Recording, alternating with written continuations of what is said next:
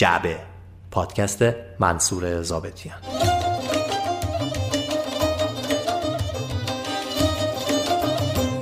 خانم ها آقایان سلام. این پادکست جعبه شماره 15 است که میشنوید و موضوعش مربوط به یک نقطه جغرافیایی در شهر تهران میشه که البته آوازش، تأثیرش و آشنایی مردم با اون فراتر از دروازه های شهر تهرانه. در هر شهری نقطه های وجود داره که شهر و فراتر از اون خاطره های اون شهر رو هویت میده. حتی در تهران با سابقه نچندان قدیمیش نقاطی از این دست کم نیست که البته خیلی هاش نمادی از آغاز عصر مدرنیسمه. این جعبه درباره کافه نادریه. کافه‌ای که روزگاری در شمالی ترین نقطه تهران بود و حالا در دل شلوغی ها و ترافیک مرکز شهر از چشم رهگذران پنهان میمونه قبل از شروع پادکست باید توضیح بدم که جعبه شماره 15 از سایت و اپلیکیشن اینستا چاپ حمایت می‌کنه. در این سایت و اپ شما می‌تونید عکس های دیجیتالتون رو برای چاپ بفرستید. اینستا چاپ هم می‌تونه عکس هاتون رو به صورت تکی چاپ کنه و همین که اونها رو تبدیل به آلبوم ها یا کتاب عکس های شکیل بکنه. مجموعه اینستا چاپ دو تا ویژگی داره. یکی اینکه خیلی قابل اعتماده و شما می‌تونید با خیال راحت عکس هاتون رو در اختیارشون قرار بدین. و دیگه اینکه بیشتر کارهای اینستا چاپ رو خانم ها انجام میدن. و من خیلی خوشحالم که به بهانه این پادکست دارم از دختران و زنان سرزمینم حمایت می‌کنم. یادتون باشه اینستا چاپ رو اینطوری می نویسن اینستا که همه بلدید چاپ C H A P. و حالا بریم سر اصل مطلب. کافه نادری. توی کافه نادری کنج همون میز بلوط. دو تا صندلی لهستانی هنوز منتظرم. تا منو تو بشینی قصه قدیمی. شب بشه مشتریا تا آخرین نفر برم. ما همیشه اولین و آخرین بودیم عزیز. هم تو تابستون داغ هم توی پاییزای سر. تابلوی بسته و بازه پشت شیشه بعد رفتن ما کافه چی بارونه می‌کرد.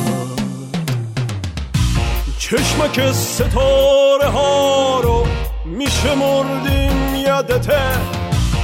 واسه تنهای شب قصه میخوردیم یادته. من مثل سایه تو تو واسه من مثل نفس. هر دومون برای هم دیگه میمردیم. یادته. تاریخ ساخت کافه نادری در خیابان نادری به سال 1306 برمیگرده. در اون دوران خیابون جمهوری امروز از چهارراه عزیزخان یعنی زیر پل حافظ تا چهارراه اسلامبول اسمش بود خیابون نادری. درست نفهمیدم که چرا این اسم رو براش انتخاب کرده بودن و توی منابع مختلفم چیزی دستگیرم نشد.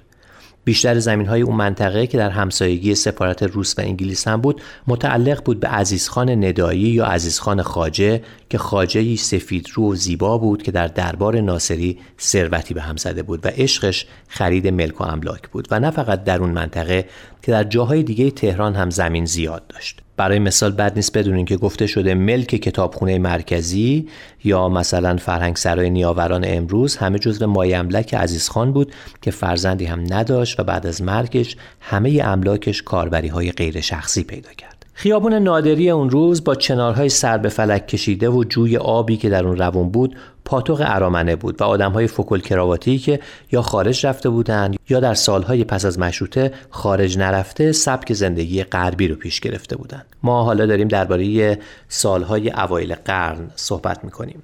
سالهایی که رضا شاه قدرت رو در دست گرفته بود و بعد از کش و قوس‌های فراوان در سال 1304 به سلطنت رسید و سعی کرد ایران و البته تهران ویرانه و بیمار برآمد از جنگ جهانی اول رو با مدرنیسم آشنا کنه. اجازه بدید بخشی از کتاب تاریخ مدرن ایران نوشته یرواند آبراهامیان رو براتون بخونم که وضعیت اجتماعی و تغییر چهره تهران در اون روزها رو به خوبی شهر میده.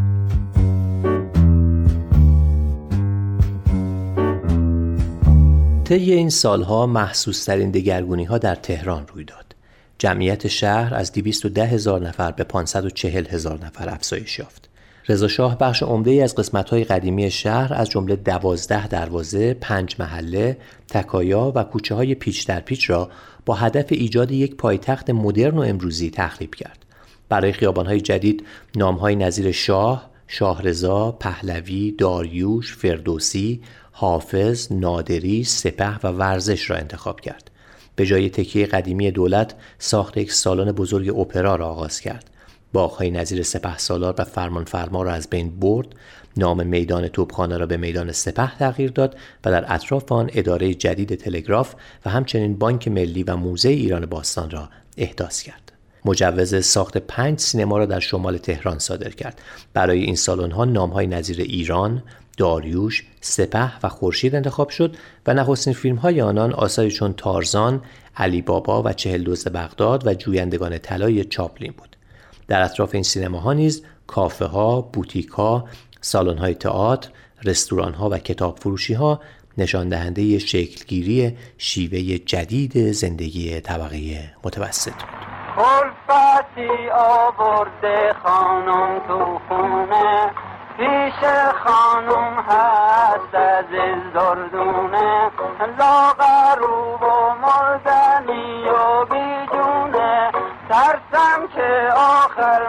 من شبم دیوونه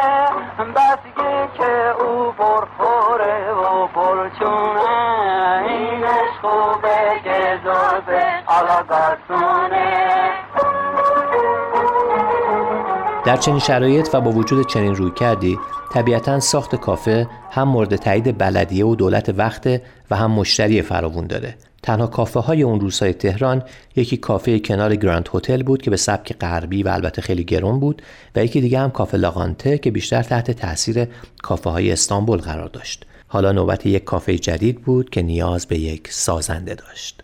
خانم آقایان آقای خاچیک ماکیدیانس.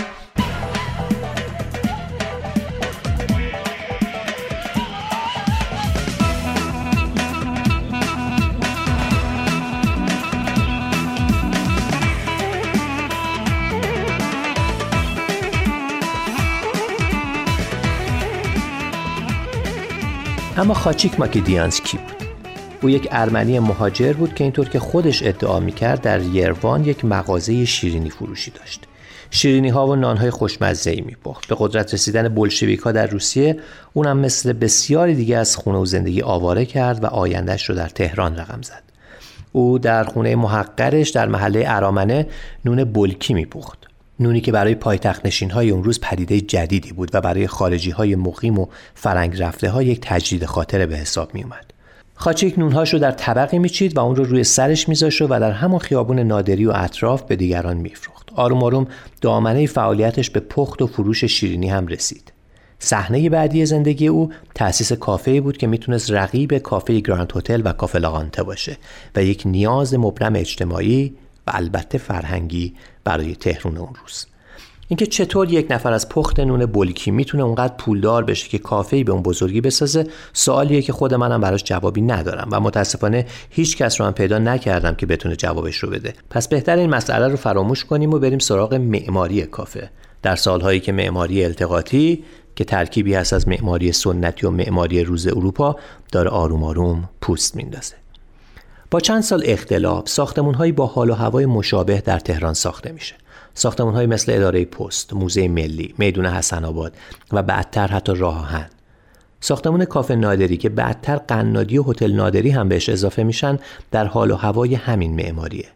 در بعضی منابع گفته شده که آلمان ها اون رو ساختن اما منابع دیگری هم از عزیزخان بنایان به عنوان معمار و طراح ساختمون اون روز کافه نادری اسپردن.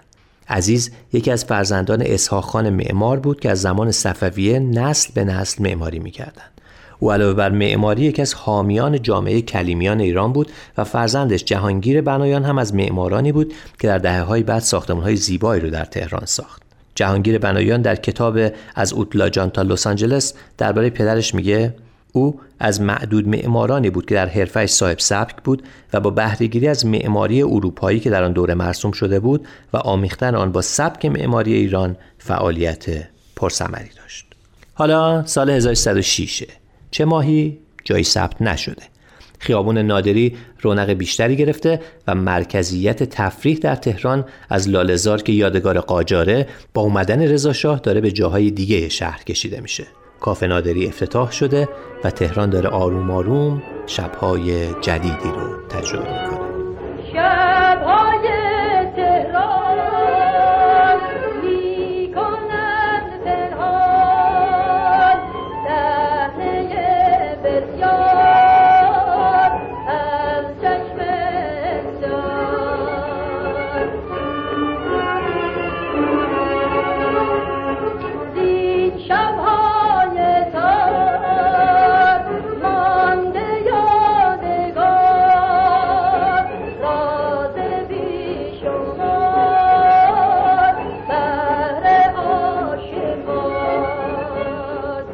کافه نادری از همون اول با منوش معروف شد. معرفی طعمهای تازه‌ای که ایرانی ها کمتر تجربهش کرده بودند.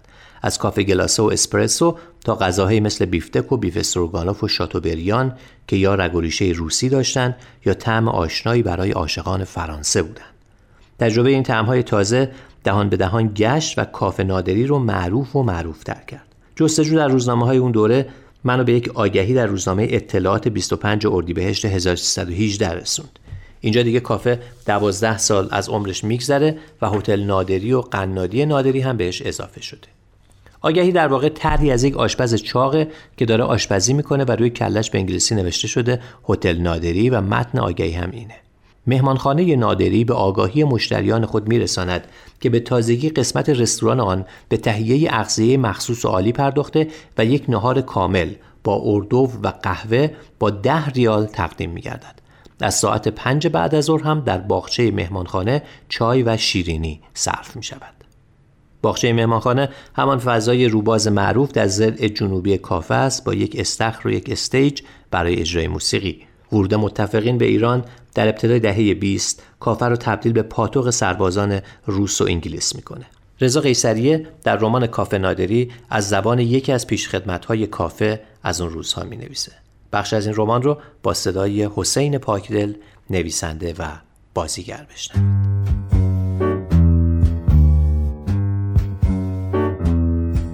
گارنیک جواب داد گفتین انگلیس. زمان جنگ بود اون موقع تهران بود و یه کافه نادری. بقیه هرچی بود شیر کشخونه بود. کافه نادری که راه افتاد در واقع یه انقلاب ضد شیر کشخونه ها بود. اون موقع من 16 سالم بود. زیر دست امان کار شروع کردم. اونم سرپیش خدمت کافه بود. آندرانیک میناسیان مشهور بود به بهترین زمان خودش. معدب با وقار فرز خوش صحبت. فرانسه و انگلیسیش هم معرکه. خلاصه تمام شرایطو داشت تا با یکی از قوم خیشای خانواده سلطنتی انگلیس ازدواج کنه. حتی یه میجر آمریکایی که کارشو دیده بود دعوتش کرد بره نیویورک اما آندرانیک گفت ترجیح میده ایران بمونه و گارسون تربیت کنه. اما دو سال بعدش رفت نیویورک. تا دو سه سال پیش هم زنده بود. خب کنفرانس تهران بود و کافه پر از جاسوس های آلمانی و انگلیسی که روزا می‌رفتن زده هم جاسوسی می‌کردن. شبا میومدن اینجا مشروب میخوردن. یادمه یه زن فرانسوی بود به اسم جولین نمی‌دونم چی چی. جاسوس دو جانبه بود. وقتی می‌خواست اطلاعات ساده رو بگیره یا رد و بدل کنه تو باغ کافه با جاسوسا تانگو میرقصید. مفتون گفت اگه اطلاعات سری و پیچیده بودن چی؟ گارنیک چشمها را کمی بست. و انگار دارد خواب می‌بیند گفت یادش بخیر. ارکسترا نوازنده ها خواننده ها اون چراغای رنگارنگ رو درختها رو آلاچیر تینا و موهاش که تا کمرش می‌رسید و پشت میکروفون کولاک می‌کرد با اون والسی که می‌خوند به ارمنی. اون ترانه محلی. یه افسر آمریکایی که عاشقش شد و بردش آمریکا و من در حسرتش سوختم. هی من همیشه در حسرت عشق سوختم.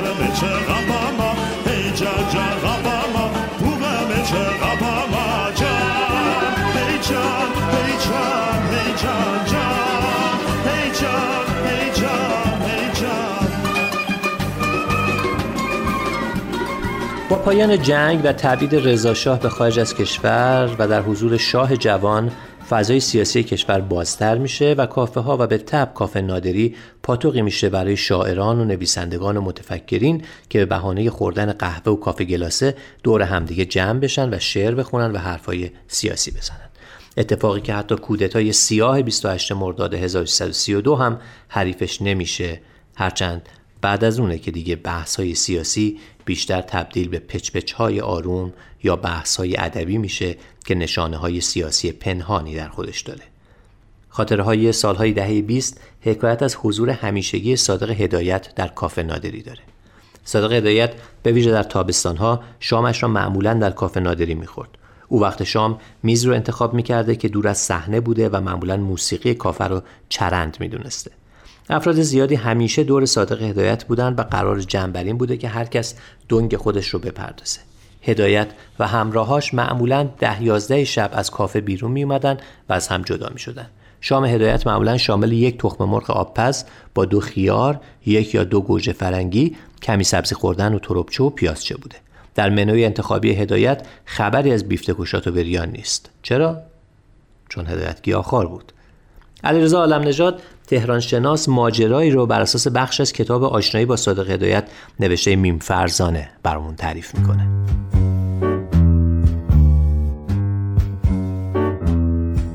میمفه فرزانه در یکی از آموزشگاه های زبان فرانسه در تهران با دختر آقای ملک آشنا میشه. دختر آقای ملک اطلاع داشته که میمفه فرزانه این اواخر ارتباط زیادی با صادق هدایت داره. از این جهت ازش می‌خواد که ترتیب یک قرار ملاقات رو با صادق هدایت بده.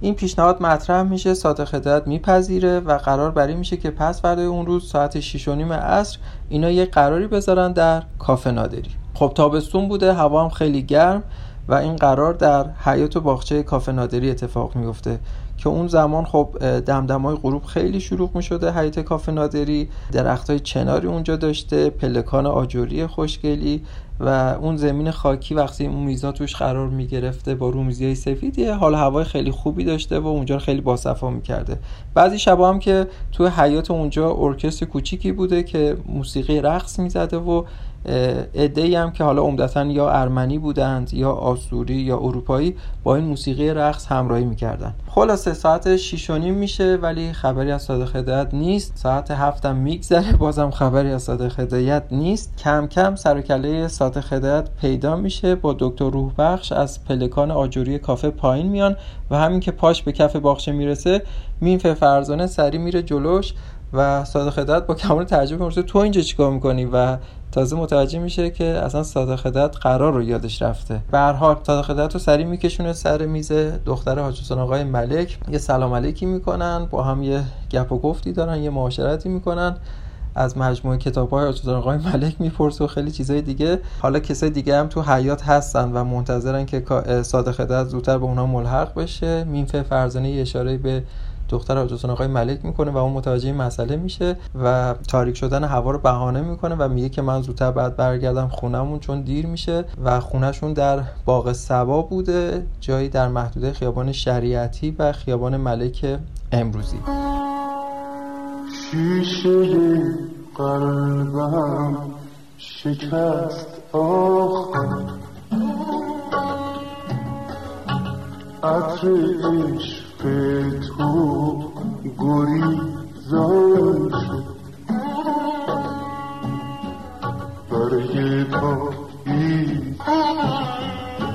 آتش سرد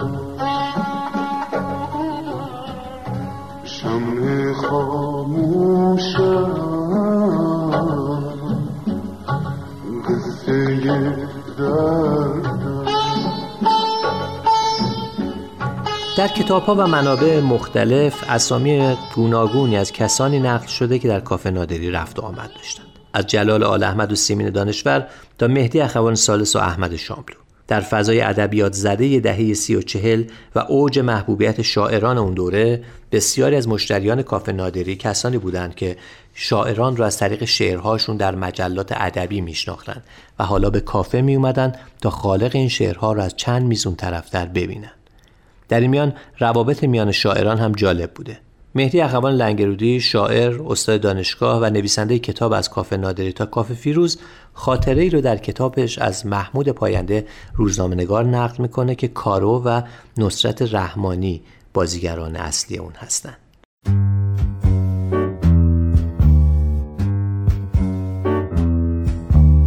وقتی وارد کافه شدیم گویی همه کافه کارو رو میشناختن آدم های هر میزی می‌خواستن او و دوستاش روی میز اونها بنشینه و مهمون اونها باشه. من نصرت به همدیگه نگاه می‌کردیم. از اینکه کارو این همه هواخواه داره. به ناگاه کارو شروع کرد به ارد دادن و به رئیس کافه گفت امشب همه مهمون من هستن و هر چی دلشون می‌خواد می‌تونن بنوشن. من و نصرت خودمون رو به یک نوشیدنی مشغول کردیم. نوشیدنی دوم نصرت هنوز تمام نشده بود که زیر گوش من گفت به کارو چیزی نگو سرش با بقیه مشغوله. من میرم و همین الان برمیگردم. و رفت. وقتی کارو جای خالی نصرت رو در کنارم دید خودش رو به من رسوند. محمود چرا خودتو فقط به یه نوشیدنی مشغول کردی؟ سفارش دومی و سومی رم بده پول دارم. راستی نصرت کجاست؟ در جوابش گفتم همین حالا می‌رسه. رفته کاری داشت یکی رو می‌خواست ببینه همین حالا هاست که بیاد.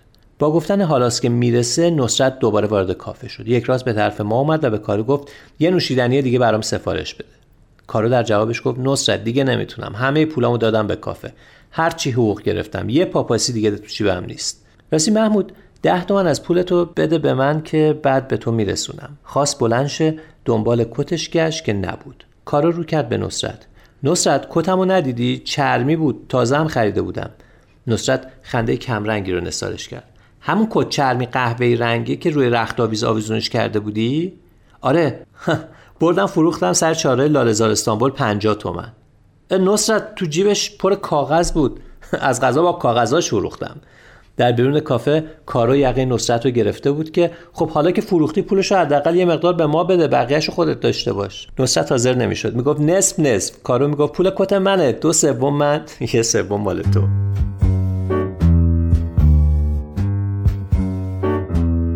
مهدی اقوان لنگرودی که راوی اصلی این کتابه برای علاقمندان ادبیات به اندازه اسمهای دیگهی که در کتاب میاد آشنا نیست.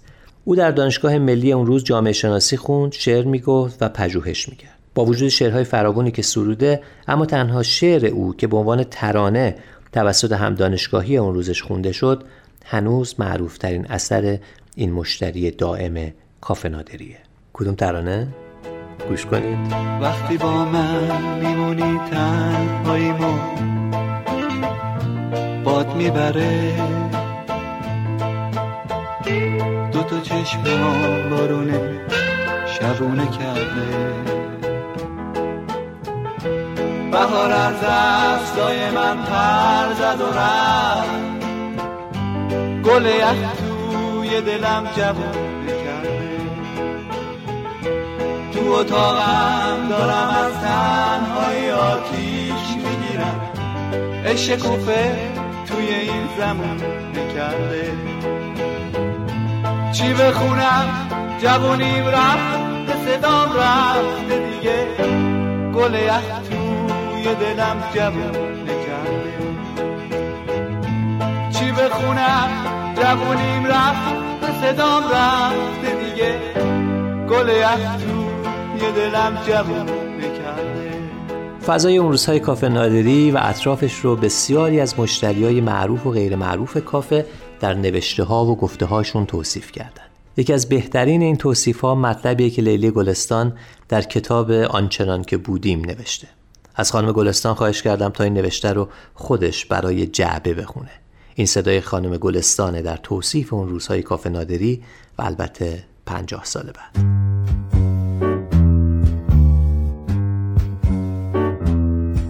کافه نادری در دو قاب.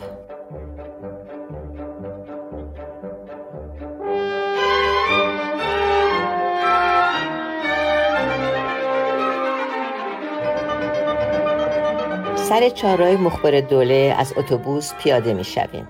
من با دو گیس بافته و کفش ورنی سیاه.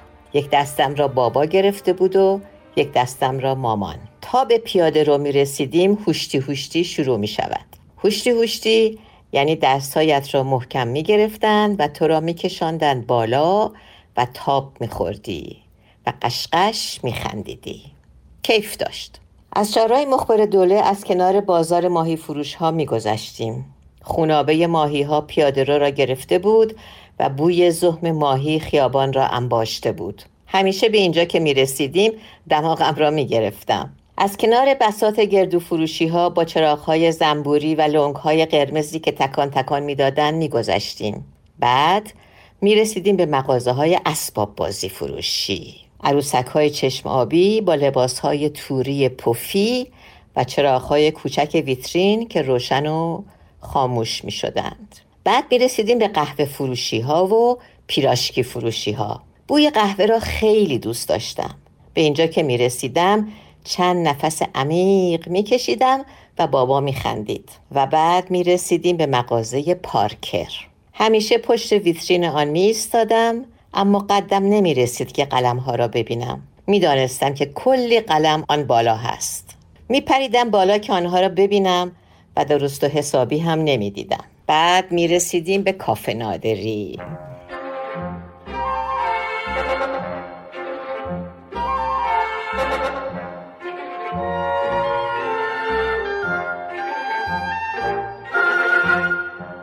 اول وارد یک ورودی بزرگ می شدیم. هنوز بوی آن ورودی یادم هست.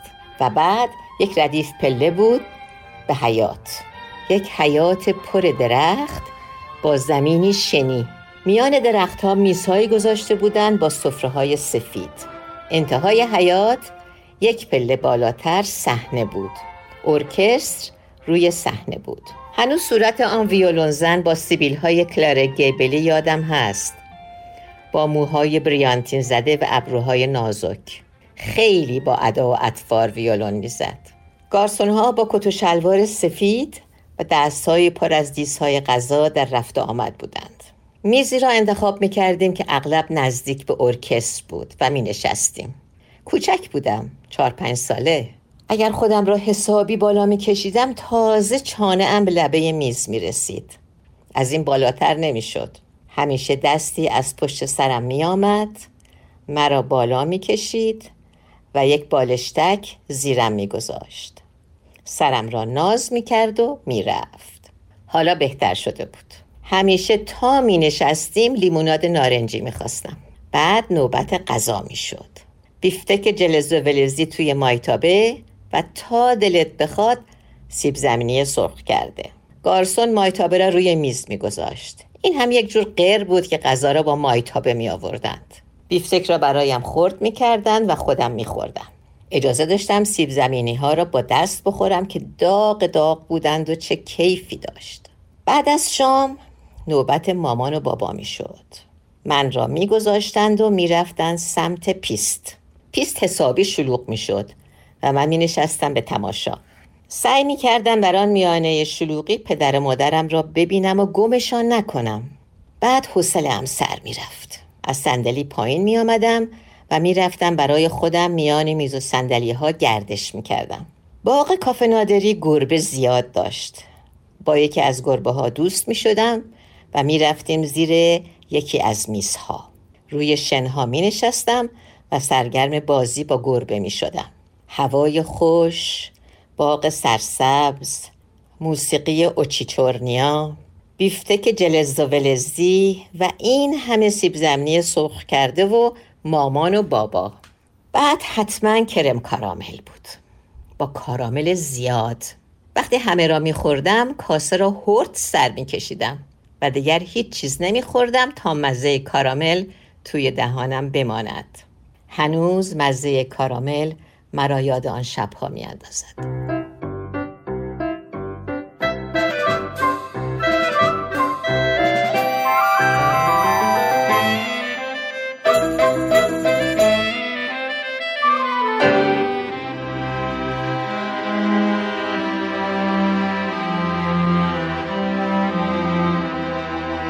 پنجاه سال بعد.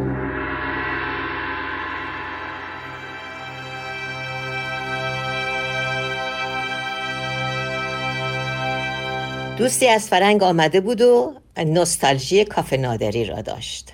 نهار رفتیم کافه نادری. ورودی را کرده بودن رستوران با همان بو همان مایتابه های جلوز ولزی و همان گارسون ها اما با پشت های خمیده موهای سفید و حرکاتی کند. قلبم گرفت. بقص کردم. نتوانستم نهار بخورم. به بهانه هواخوری رفتم طرف حیات روی پله ها ایستادم و حیات را تماشا کردم. درخت های تکیده بوته های زرد شده تک و توکی گل ویران و ویران. جای صحنه را پیدا کردم. پیست را جلویش گذاشتم. موسیقی را راه انداختم. Очи чёрные را شنیدم. صدایش را بلندتر کردم. بلندتر بلندتر. و مامان و بابا را دست در دست وسط پیست گذاشتم. صدای موسیقی بلندتر شد. بلندتر بلندتر. عشقهای صورتم را پاک کردم و برگشتم به سالن. آچی oči strastnije, oči.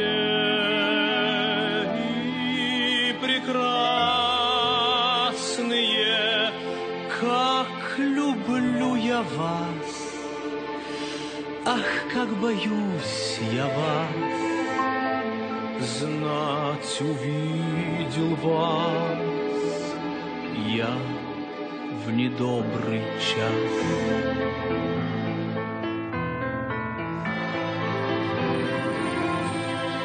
Но не грустен я, нет, не печален я, утешительно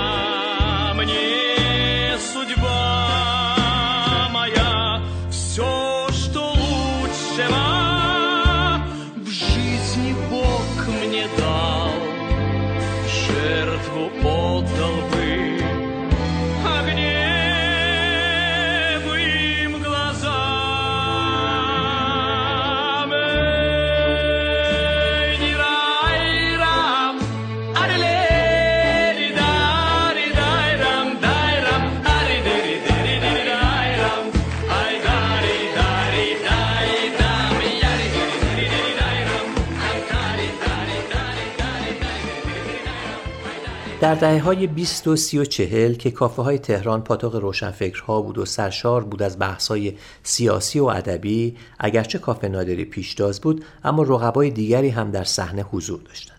کافه فیروز در خیابون نادری و کافه شمرون در چهارراه استانبول از مهمترین این رقبا بودند. نویسنده کتاب یاد جلال در جایی که از پاتوقهای اون روزهای روشنفکران نام می‌بره اصطلاح جالبی رو به کار می‌بره و میگه کافه نادری کافه اول ماه اشاره او به گرون بودن غذا و قهوه در کافه نادریه که باعث می‌شد هرچه به پایان ماه نزدیکتر می‌شدند کافه نشین ها رقبای نادری رو ترجیح می‌دادند. با اینکه کافه نادری رو مهمترین پاتوق کسایی چون صادق هدایت و ابراهیم گلستان می‌دونن اما گلستان این نکته رو کاملا رد می‌کنه و معتقده که هدایت هیچ وقت به کافه نادری نمی‌رفته. این نقل قولی از ابراهیم گلستان. در گفتگوش با پرویز جاهد.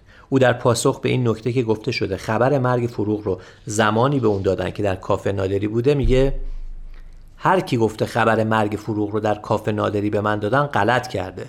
اون تفلک که تو بغل خود من مرد. در ده قدمی استودیو من تصادف کرد. اصلا همه این بحثا درباره کافه نادری بین 1320 تا 1330 بوده. بعدم من تو 1330 رفتم آبادان. اصلا نبودم که بخوام کافه برم. هدایتم مرده بود. ما اصلا تو کافه نادری پا نمیذاشتیم. نگاه کن که غم درون دیدم. چگونه قطر قطر آب می شود چگونه سایه سیاه سرکشم اسیر دست آفتاب می شود نگاه کن تمام هستیم خراب می شود. حالا که صحبت کافه های بزرگان در دهه های 20 و 30 و 40 شاید نقل این خاطره امیر هوشنگ ابتهاج هم خالی از لطف نباشه. در کتاب پیر پرنیانندیش وقتی صحبت به شیطنت های جوانی و کافه های اون دوره می‌رسه ابتهاج میگه چقدر کسرایی رو تو کافه گرو گذاشتیم. چایی میخوردیم پنج زار پول چای رو نداشتیم. کسرایی رو میشوندیم تو کافه و می‌رفتیم تو خیابون داد می‌زدیم. کمیته نجات شاعر مردم سیاوش کسرایی. کمیته نجات شاعر مردم سیاوش کسرایی. می‌گفتن چی شده؟ کسرایی رو گرفتن؟ می‌گفتیم نه پول چای رو ندادیم اونو گرو گذاشتیم. دو تومن پول جمع می‌شد. هم کسرایی نجات پیدا می‌کرد هم دو تا چایی دیگه میخوردیم. هر چی پول داشتیم خرج می‌کردیم. فردا هم خدا بزرگ چه کسی می‌تونه باور کنه غزل سرای نامی معاصر که هر بیتش یک جهان حرف داره چنین شیطنت هایی ازش سر می‌زده؟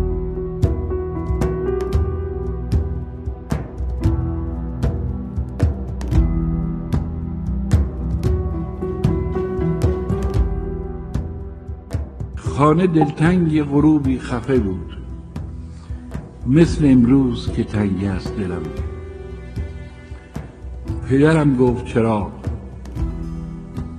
و شب از شب پر شد. من به خود گفتم یک روز گذشت. مادرم آه کشید. زود برخواهد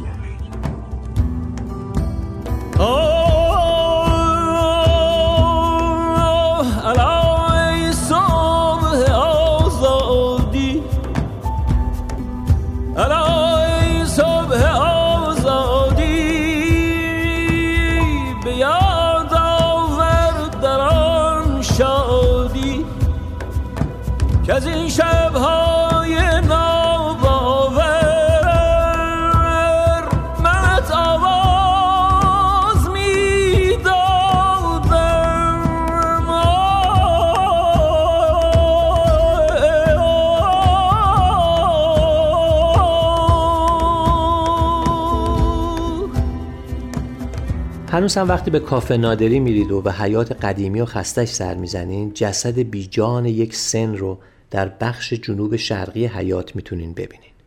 روی این سن در تابستونهای دهه 20 و 30 و 40 معمولا یک گروه ایتالیایی یا فرانسوی در حال نواختن بودن. سهم موسیقی ایرانی و خواننده های روز اون دوره اندک بوده هرچند کافه پاتوق بسیاری از خواننده های اون دوره بوده که برای قهوه خوردن یا قرارهای کاری به کافه می محمد صادق وهابی که در سال 1338 وارد کافه نادری شد و خیلی زود یک سرپیش خدمت تمام ایار شد حالا در 86 سالگی خاطرات اون روزها را از موسیقی کافه نادری به یاد میاره.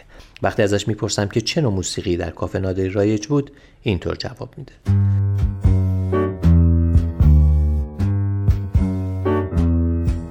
فروغ فرخزاد بود جمشید مشاقی بود جمشاد آریایی بود ویگن بود. اینا می آمدن. عارف بود. ارزم بزرگت که مرزیه بود. خدا بیا مرزادشون دلکش بود. اینا همه می آمدن اونجا. قدیمی ها. نمی خوندن. ها برنامه اجرا نمی کردن. فقط می آمدن اونجا. باغ تابستانی بود. میز رزرو می‌کردن می آمدن اونجا. خواننده های ایرانی وقتی که فصلشون تموم می‌شد این چهار ماه ایرانی می آورد. ایرانی هم دار دسته های کیو می آورد؟ ویگن می آورد. خود ویگن رم نمی آورد. داره دسته های ویگن و یک ماه تقریبا می‌شد مهرما که دیگه تا با اواخرش که دیگه اواخر مهرما دیگه هوای خود طوفانی می‌شد جمع می‌کردیم. باغ تابستانی جمع می‌کردیم اونه هم می‌رفتن. آره اون رو می آورد ایرانی می آورد ایرانی هم می‌زدن. ویگن می آمد اونجا سر می‌زد سرکشی می‌کرد دستور فلان رو می‌داد. بعد دیگه یک ماه بودن. یک ماه هم کامل نبودن. 20 روز. هوا طوفانی می‌شد. دیگه جمع می‌کردن میامدن تو سالن بالا. ای رسیده از راه تو ختم انتظاری. دلم مرده تو همراهت برای من هوای زندگی داری. وقتی که رسیدی دلم شد از تو لبریز. روز اول سالی که آورده برای من تو رو پاییز آقای شهباز باریستای این روزهای کافه نادری هم خاطره دیگه ای رو نقل می‌کنه. روایتی از دوره‌ای که کودک بوده و همراه بزرگترهاش گاهی به کافه نادری می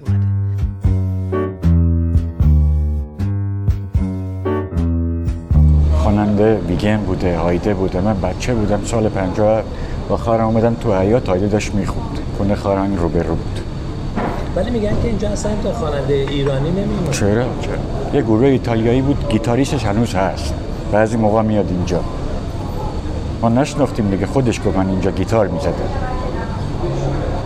اکثرا گروه های ایتالیایی اینجا موزیک اجرا کردن. آره من شنیدم گروه ایتالیایی بوده یه گروه فرانسوی بوده. ایرانی هم بوده. خواننده ایرانی شنیدم نه.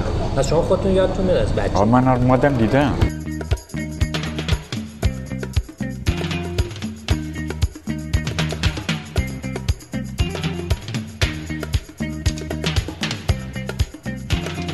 خاطره ها از پس سالها رنگ از خیال هم می‌گیرن بنابراین صحت و سقم صحبت های آقای وهابی آقای شهباز رو بعد از این همه سال نمیشه تایید یا تکذیب کرد.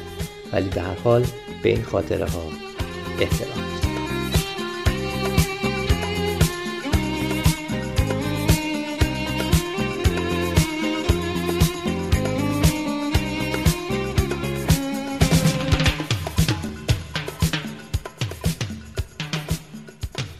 بخشی از قصه گوشمایی ها نوشته زویا پیرزاد.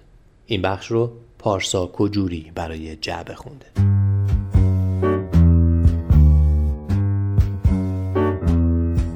نگاهش را دور باغ گرداند. خواننده ایتالیایی با لحجه غلیز یکی از ترانه های ویگن را می‌خواند. محتا ای مونس عاشقان. دل تو دلم نبود نگاهش که به من رسید گفت هیچ وقت فکر کرده اینها هندوانه های به این قرمزی از کجا می‌خرند؟ پیش خدمت ها را نشان داد که با قاچ های بزرگ هندوانه توی بشقاب های بزرگ می‌رفتند و میآمدند. لابلای سبزی درخت های باغ قرمزی هندوانه ها بیشتر توی چشم می‌زد. ارکستر بساتش را جمع کرده بود. فواره حوز وسط خاموش بود. پیشخدمت ها رومیزی های سفید را تا می کردند و من هنوز حرف می زدم. مادر بزرگ خیلی مقید است. به پاکیزگی و خانداری و رسم و رسوم. بیشتر از هر چیز به درست و سلیس ارمنی حرف زدن و اعتقادات مذهبی. برخلاف مادرم که سخت نمی‌گیرد و پیگیری چیزی نیست. مارتا با نوک چنگال تخمه های هندوانه را توی بشقاب ردیف کرد. چه زن جالبی! گفتم مادرم؟ گفت نه مادر بزرگت. توی باغ کافه نادری نشسته بودیم. سنجاق سینه را گذاشتم روی میز و گفتم با من ازدواج می‌کنی؟ چند بار به نگین یاقوت دست کشید. بعد سر بلند کرد و خندید. چه سنگ قرمزی!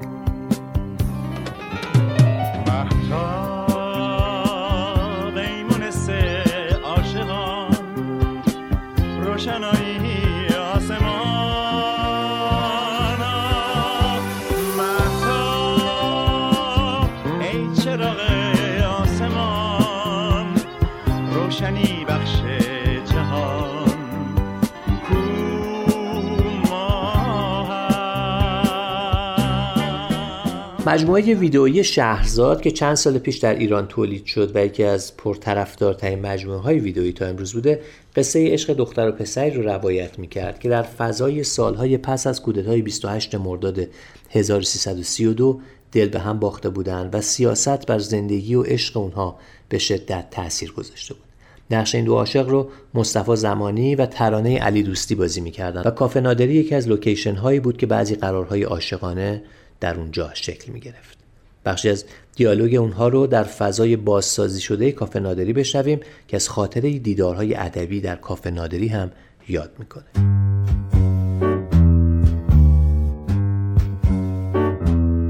میگن زندگی زناشویی تئاتر تو سه پرده پرده اول کمدی و موزیکال پرده دومی درام و هیج پرده سوم تراژدی امین آره دیگه استاد جوکای بیمزه ای فهم. بخیر با من ممنون. برای تعریف کنم؟ نه بابا می‌خوام اون روز رو بگیم گفتم که بهت من.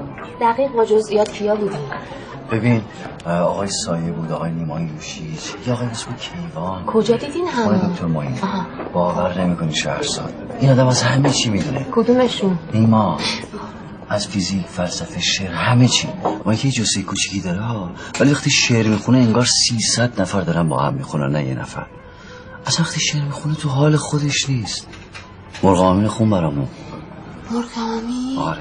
خوش به حاله. می‌خوام تازه یه مقاله بنویسم راجع به این دیدار. اسمش هم بذارم دیدار با مرغ آمین در روزگار آزادی. البته می‌دونی که منظورم از روزگار آزادی کاملا دو پهلوه. یعنی یه روزگاری که آزادی رو لبه تیغه و هر آن ممکنه بهش حمله بشه. کاش فقط اسمشو میذاشی دیدار با مرغ آمین. یه پاییز زرد و زمستون سرد و یه زندون تنگ و یه زخم قشنگ و غم جمعه عصر و غریبی حسر و یه دنیا سوال و تو سینم گذاشتی جهانی دروغ و یه دنیا غروب و یه درد عمیق و یه تیزی تیغ و یه قلب مریض و یه آه قلیز و یه دنیا محال و تو سینم گذاشتی. رفیقم کجایی؟ دقیقا کجایی؟ کجایی تو بی من؟ تو بی من کجایی؟ رفیقم کجایی؟ دقیقا کجایی؟ کجایی تو بی من؟ تو بی من کجایی؟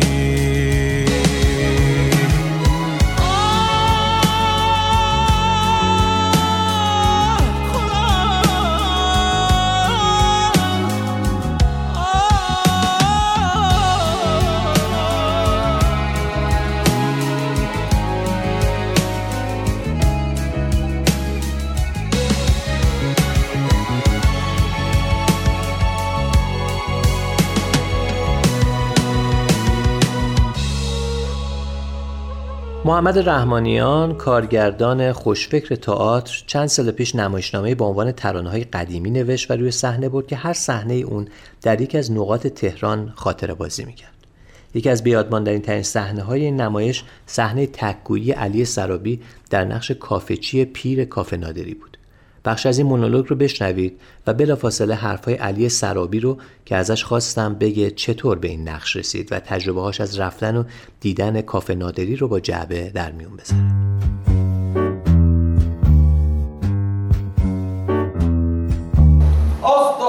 شاگردی کردم پیش خچیک مدیکیانز بنیانگذار کافه نادری. خچیک مدیکیان همه زندگی نو مادیون خچیکم همه ما مادیون خچیکیم همه ما شما که حداقل یک بار بیف استرادانو خوردید بیفتک یا شاتو بریان استیک با سس قرد شنیسل چه چه چه همینطور بگی بیا تا آخر مادیون خچیکیم مادیون فوکستروتو تدانسن و سلطان پاپش آقای من موسیو خچیک مادیکیانز یه مهاجر روس آلمانی مثل من از یروان تا نادری کافه نادری بچه بودم جوان شدم رضا شاه که رفت موریس چهارده ساله بودم که اولین اسپرسو اولین آنها بزرگ شدم مال شدم یاد گرفتم کافه گلاسه باستانی فرنگی قهوه فرانسه چه چه یاد گرفتم آدم وقتی دوره یه میزبان حرف می‌زنن دنیا جای بهتری واسه زندگی یاد گرفتم پرنده های بزرگ زودتر خواسته میشن آقای صادق هدایت رو اون صندلی کنار پنجره ساگر ولگارد می نوشت وقتی تو کوچه شامپیونه خودکشی کرد فهمیدم اون صندلی باد شبونه شاست سال گذشته هنوز باد شبونه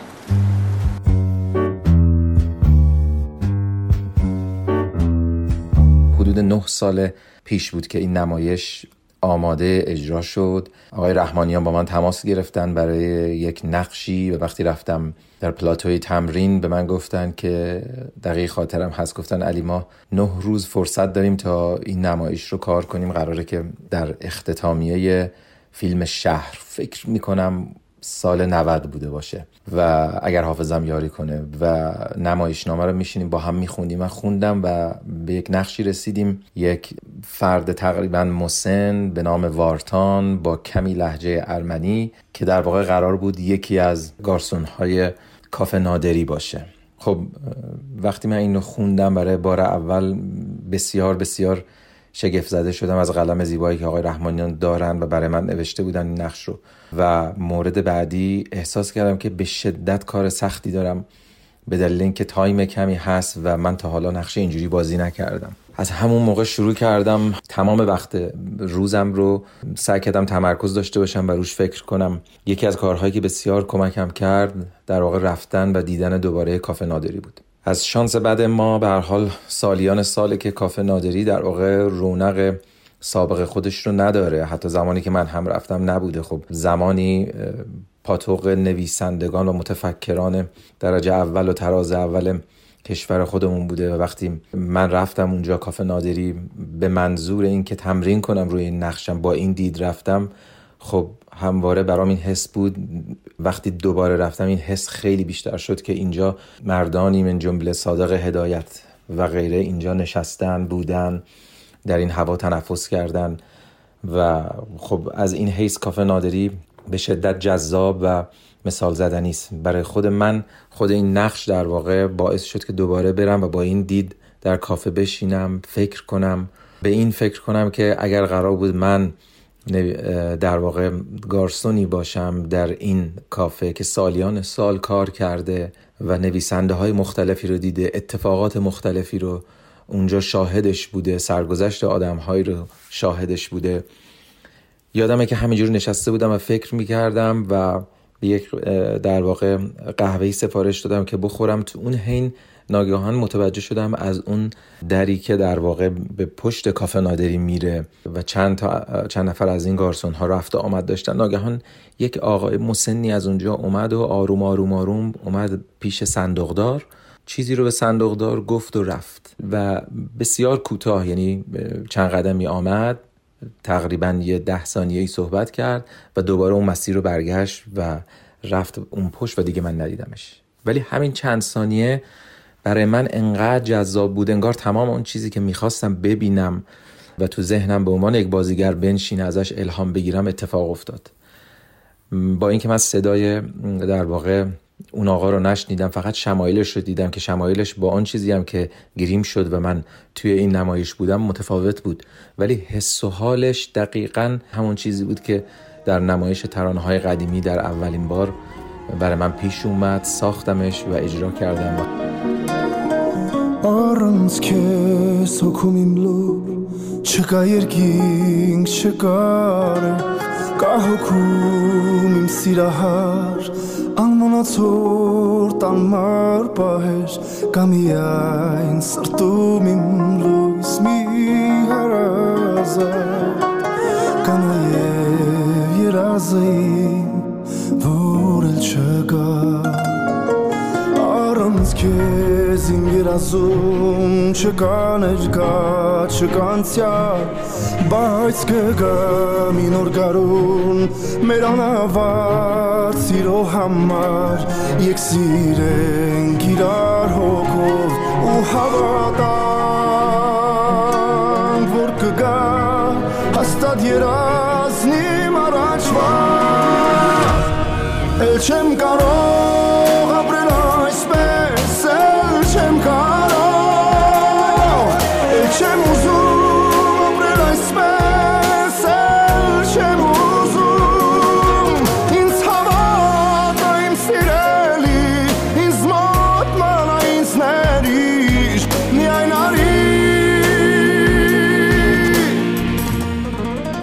در اوایل دهه 1150 یک آتیش سوزی اتفاقی مجموعه کافه، قنادی و هتل نادری رو دچار آسیب‌های جدی می‌کنه. هیچکس درست به خاطر نداره که علت آتیش سوزی چی بوده و دقیقا کی اتفاق افتاده.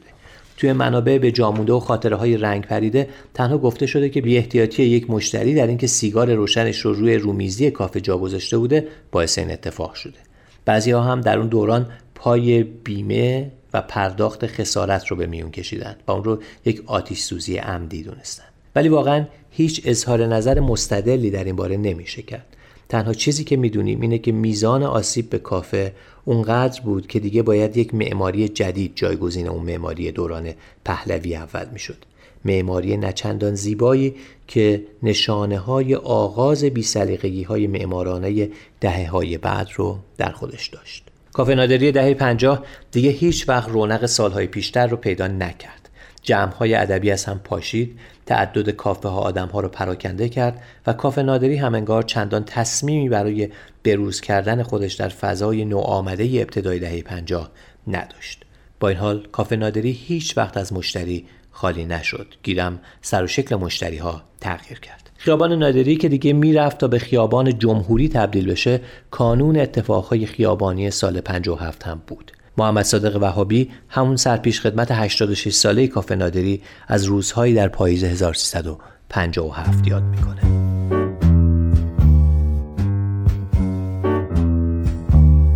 بغل هتل نادری یه اغذیه فروشی بود. همون که قهوه و فلان هست.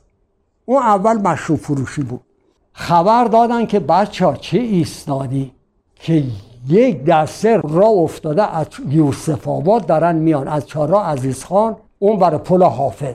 دارن میان همه دارن آتیش می‌زنن میان. آقا گفتیم مسافرا مشتری گفتیم آقا بریم می‌خوایم در رو ببندیم. حالا هیچ نه کار ما خبر داره و نه فلان. ما کارگرها زیاد بودیم دیگه. در رو کشیدیم پایین و مسافرها همه رفتن و اومدن. دیدیم راست میگه. همینطوری به پنای خیابون داره جمعیت میاد. اومدن که هتل آتیش بزنن. ما سینه رو سپر کردیم گفتیم آقا آتیش نزنیم اینجا همش اتباع روسیه. این بالا همش اتباع روسیه. مال مهندسین زباهن بودن. این ما همش اتباع روسیه. این کار نکنیم اینا ریختن اغذیه فروشی رو ریختن بیرون. مشروب و هر چی بود و ریختن وسط خیابان آتیش زدن. وسط خیابان داخل اون چیزا هم آتیش نزدن. اگر می‌زدن بالای هتل میسوخت. بالاش هتل بود. آتیش زدن و هرچی مشروب بود و در و پیکر و میز و صندلی بود و هوا آوردن زدن لطی ولی ما کارگرا هم تو همه ردیف وسادیم جلو هتل. گفتیم آقا هتل بالاش همش اطوای روسیه. کافه اصلا آسیب ندید.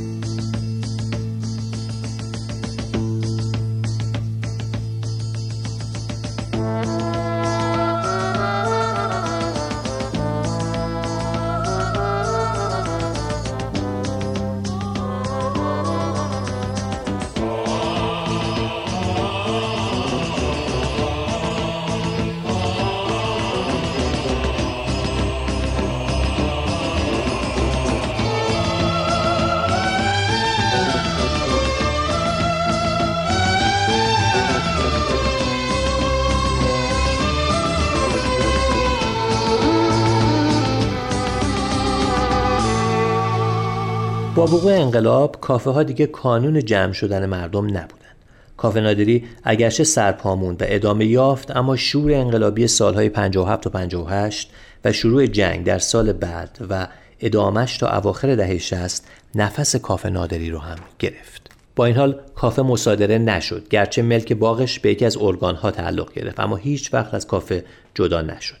تلاش های ارگان مربوطه برای جداسازی باغ و فروشش برای ساخت یک برج در دهه 80 با مخالفت شهرداری منطقه روبرو شد و بعدتر پای سازمان میراث فرهنگی هم وسط کشیده شد و با ثبت مجموعه کافه و هتل و باغ در فهرست میراث فرهنگی کافه نادری نجات پیدا کرد. قنادی نادری با وجود اون که همچنان شیرینی های خوشمزه درست می‌کرد در دهه 80 بازی رو به دیگر قنادی های شهر باخت و تعطیل شد و جسد خاک گرفته و نیمه جونش هنوز چسبیده به در ورودی کافه خودش رو به رخ می‌کشه. مدیریت کافه در همون سالهای پیش از انقلاب و بعد از کهولت و بیماری خاچیک ماکدیانس ابتدا به پسر بزرگش گریگور و بعدتر به پسر کوچکتر هایک رسید. با مرگ اون دو نفر کافه در اختیار وراس قرار گرفت. وراسی که اغلبشون در ایران نیستند و فقط سالی یکی دو بار برای حساب و کتاب های مالی به سرزمین مادریشون سر می‌زنند اونها خاطره ای از کافه نادری ندارن و طبیعیه که خیلی هم در بند این نباشن که این کافه یکی از مهمترین یادگاری های جغرافیایی فرهنگی در شهریه که پدر بزرگشون روزگاری به اونجا پناه آورد و زندگی خیلی ها رو در این شهر تحت تاثیر خودش قرار یه طرف فتنه زیبایی تو یه طرف هم این دل بی همه چیز. من به هم میریزم از قصه تو. بعد از این دیگه منو به هم نریز. دل هره دارم از این که یه شبی دست من پنجره رو باز کنه. ببینم ما شدیم حتی خدا تو رو با عشق برانداز کنه. کافه نادری امروز حالا خسته و خاک گرفته عکسهایی از خاطره هاش رو قاب گرفته و به در و دیوار زده. دیگه خبری از اون شب نشینی های باغ کافه نادری نیست و جزو معدود کافه های جهانه که ساعت هفت بعد از ظهر و درست وقتی که آدم ها حالا دل کافه رفتن دارن تعطیل می‌کنه. هرچند شاتوبریان های دیویست هزار تومنی و بیفتک های جلز ولزی 150 هزار تومنیش هنوز خوشمزه است. اما زور کمتر کسی به خوردن این غذاهای گرون قیمت در اون فضای قدیمی می‌رسه. قدیمی ترها میگن شاتوبریان های اون موقع یه چیز دیگه بوده. ولی فکر می‌کنم این یکی دیگه تقصیر کافه نادری نیست. زندگی هم زندگی های قدیم. عشق هم آن عشق های آتشین. یار هم یاری که با من یار بود. در عبور روزهای دلنشین گفتگو هم گفتگوهای قشنگ. در شبان شعر و محتاب و شراب بوسه همان بوسه های غرق مهر. تا سهرگاهانه پیش از آفتاب موسیقی هم ساز فرهنگ شریف با صدای زیر و بمهای بنان. پنجه هم از پرویز و ملک یا کسایی نینواز جاودان شعر هم تعبیر سهراب و فروغ از خدا از بودن و دلخستگی ارتباط شاملو قلب خیش. یا که نادر پور با دلبستگی پادکست جعبه شماره 15 به پایان است این پادکست چنان که در ابتدا هم گفته شد از اینستا چاپ حمایت کرد که جایی برای چاپ عکس های دیجیتال شما با بهترین کیفیت به صورت فیزیکی. همچنین درست کردن کتاب های عکس و آلبوم های مناسبتی از مجموعه عکس های شما. در پایان این پادکست باید از این افراد تشکر کنم. اسماعیل باستانی برای صدا برداری و ترکیب صداها عطا سرمست برای تهیه مواد تبلیغی دکتر فرشید سادات شریفی برای پشتیبانی فنی و برودکستینگ رامتین اللهیاری برای هماهنگی و با سپاس ویژه از حسین پاکدل لیلی گلستان علیرضا عالم نژاد پارسا کجوری علی سرابی نگار منصوری و حسام مشفق. من منصور زابطیان هستم و این پادکست شماره 15 بود. عنوان این پادکست کافه نادری. آن دو تا چشمان تو هی خود نمایی می‌کند لشکر موهای تو کشور گشایی می‌کند نقش زیبا بودنت را خوب ایفا می‌کنی؟ با نمایش نامت در شهر قوقا می‌کنی. من به زیر پای تو هی فرش قرمز می‌کشم. روی شنهای دلم یک بی تو هرگز می‌کشم. من هوای ابریم جانا تو باران منی. کافه دنج جان من جان منی جان منی جان منی. دل پریشان تو هم گیسو پریشان منی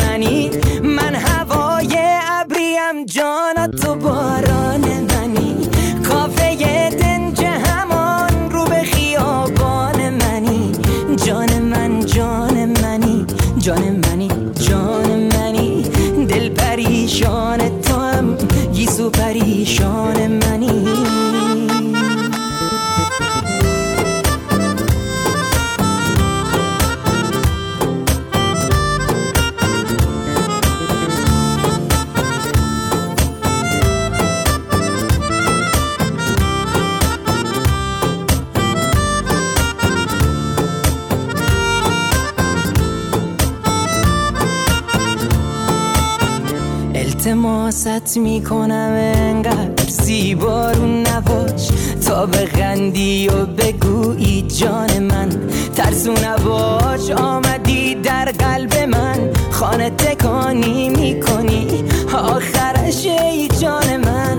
من را روانی می‌کنی.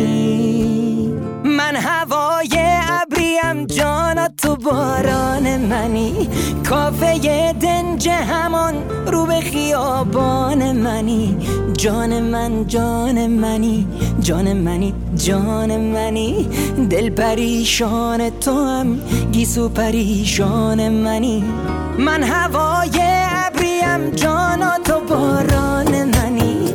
کافه دنج همان رو به خیابان منی. جان من جان منی. جان پریشان تو هم گیسو پریشان منی.